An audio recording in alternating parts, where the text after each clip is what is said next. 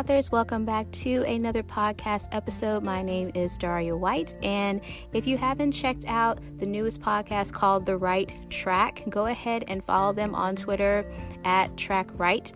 And it is a new podcast that is a panel of all of us in the writing community, you know, whether you write novels, short stories, lyrics, poems, whichever genre you're writing, you know, this podcast is for you. Not only do we discuss, you know, the business of writing, the craft of writing, but we also discuss industry news. And this past weekend, I was a guest panelist discussing the romance genre. And at first I was a little nervous, going to think, I've never been on a panel before, but I really did enjoy it. I had so much fun talking to Valencia, Rebecca, and Aksa.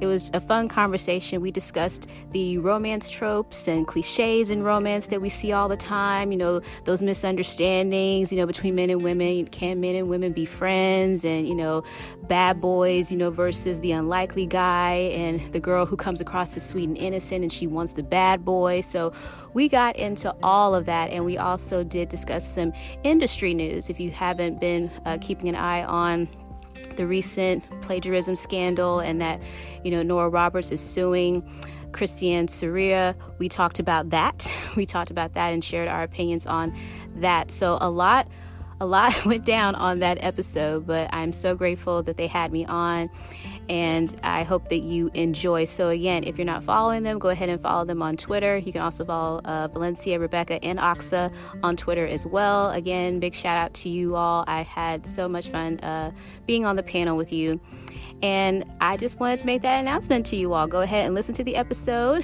and I hope you enjoy. There were some funny moments there, some candid moments there, but I think, well, even though we didn't talk about everything, we got the most of it, I think.